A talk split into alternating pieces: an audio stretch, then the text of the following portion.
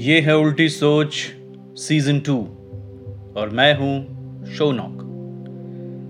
Mid nineties की बात है। उस दिन वैलेंटाइंस डे था, और तब ये वैलेंटाइंस डे की शुरुआत थी इंडिया में। हम स्कूल में थे, और क्योंकि हमारे पास वैलेंटाइन कोई थी नहीं, हमने सोचा था कि शाम को बैठ के मस्त गप्पे मारेंगे। आज पढ़ना लिखना सब बंद। अब शाम से पहले क्रिकेट खेलते खेलते मेरा, मेरे दोस्त के साथ घमासान हो गया।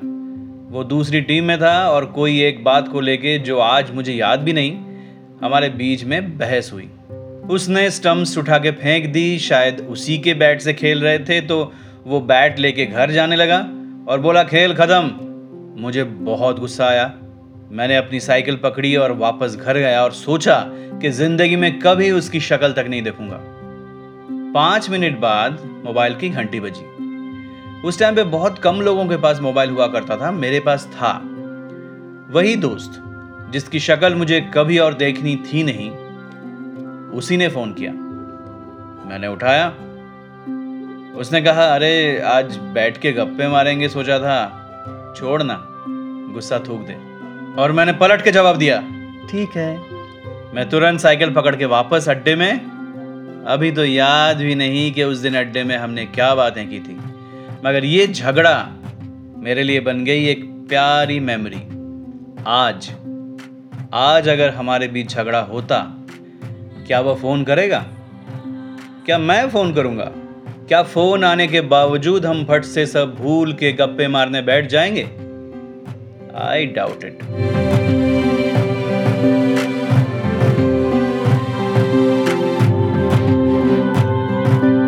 तो क्या फ़र्क है?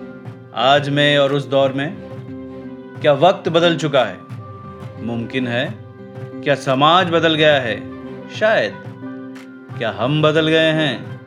डेफिनेटली और शायद यही एक वजह है कि हम पहले जैसे रिएक्ट नहीं करते।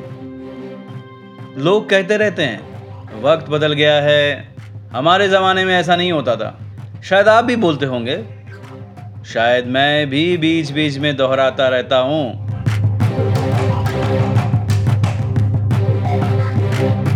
मेरे एक टीचर ने उस दिन कहा कि आजकल बच्चे वक्त से पहले जवान हो रहे हैं, क्योंकि जो सारे राज का पर्दा खोलते खोलते हम जवान हुए थे, इंटरनेट के ज़रिए, घर बैठे बैठे उन सारी चीज़ों के बारे में वो वाकिफ़ हैं। वैलिड पॉइंट इंफॉर्मेशन जानकारी एक ऐसी चीज़ है जो इंसान को बदल देता है।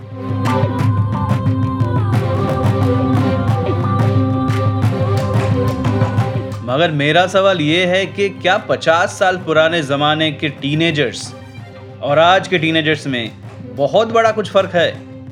50 साल पहले भी वो चाहता था कि उसे सब पसंद करें। वो 50 साल पहले भी सोचता था किसी आइडियोलॉजी, किसी विचारधारा को फॉलो करें। और आज भी वो यही चाहता है वो आज भी चाहता है कि सबसे अलग कुछ करे। और पचास साल पहले भी वो यही चाहता था। बीच में ऐसा हुआ कि हम बुढ़े हो गए। शरीर से कम और दिमाग से ज़्यादा हर मिडिल एज जनरेशन का हाफ़ बुढ़ा यही कहता है कि आजकल के बच्चों में वो बात नहीं। और ये बात हम भी सुन सुन के बड़े हुए हैं और आज हम वही लाइन चेप रहे हैं अपने बच्चों पर। ये जो बुढ़ापा है ना नोट कीजिए, मैंने बुढ़ापा बोला मच्योरिटी नहीं। बुढ़ापा तब आता है जब इंसान रिस्क लेना छोड़ देता है। अस्सी साल की उम्र में भी आप अगर रिस्क ले रहे हो तो आप दिल से और दिमाग से आज भी जवान हो। हम मिडिल एज में आते आते रिस्क लेना भूल जाते हैं। अपने दिन और रात को एक रूटीन में कस के बाँध देते हैं। हमारी ज़िंदगी में कुछ नया होता ही नहीं है। क्योंकि हमें नई चीज़ों का रिस्क जो नहीं लेना है, बिज़नेस से लेकर रिश्तेदारी तक, जो चल रहा है, वो चलने देते हैं। ना नया पकौड़ा ट्राई करते हैं, ना नया म्यूचुअल फंड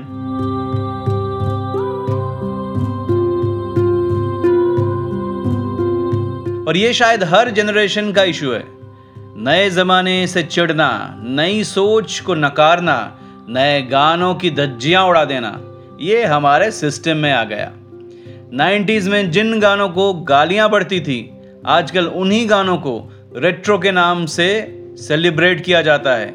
याद है ना? दिल में सनम की सूरत, आँखों में आशिकी दे, मेरे खुदा मुझे तू, एक और ज़िंदगी दे।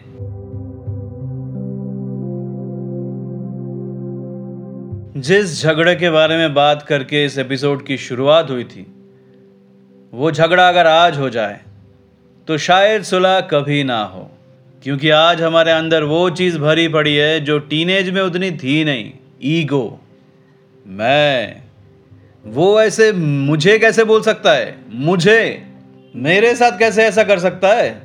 मेरे साथ? जैसे मैं पृथ्वीराज चौहान हूँ और ईगो आता है डर से। कुछ खोने का डर। अपने आत्मसम्मान, अपनी डिग्निटी अपना औदा खोने का डर। कहीं मैं उसके सामने छोटा ना पड़ जाऊँ, किसी के सामने छोटा दिखने का डर। और ये डर आता है इनसिक्योरिटी से। कहीं आप पहले से ही ये तो नहीं सोच रहे हो कि सामने वाले से आप किसी मायने में छोटे हो? जब हम बच्चे होते हैं, हमारे अंदर ईगो कम होता है। मगर होता ज़रूर है, जिसे हम कभी कभी कंपेटिटिव स्पिरिट का नाम दे देते हैं। जीतने की भूख। कुछ बच्चे होते हैं ना, जिनको खेल में जीतना बहुत पसंद होता है। क्या वो कोई अर्ली साइन है कि ईगो डेवलप करने का? जो भी हो। बचपन, किशोरावस्था, यानी एडोलेसेंस के बाद, बहुत कम ऐसा होता है कि किसी से हमारी सच में दोस्ती हो जाए। क्योंकि हर दोस्ती में, हर रिश्ते में कभी ना कभी एक कॉन्फ्लिक्ट एक टकराव ज़रूर आता है। जब आप एक दूसरे से डिसएग्री करते हो, उस टाइम पे आप कैसे रिएक्ट करते हो, उससे तय होगा कि आपकी दोस्ती टिकेगी कि नहीं। और बड़े होते होते दोस्त छूट जाते हैं। झगड़ा होता है तो सुलह नहीं होता डिसएग्रीमेंट होता है उसके बाद बात बंद हो जाती है। जो दोस्त रूट के चला गया, उसे वापस बुलाने का समय किसके पास है? अब वो तितली है ना वो उम्र तो आकुब वाली। अब वो तितली भी नहीं है और पीछा करने वाली उम्र भी नहीं है। अब वो तितली है ना वो उम्र तो आकुब वाली। मैं ना कहता था, बहुत दूर ना जाना मेरे दोस्त।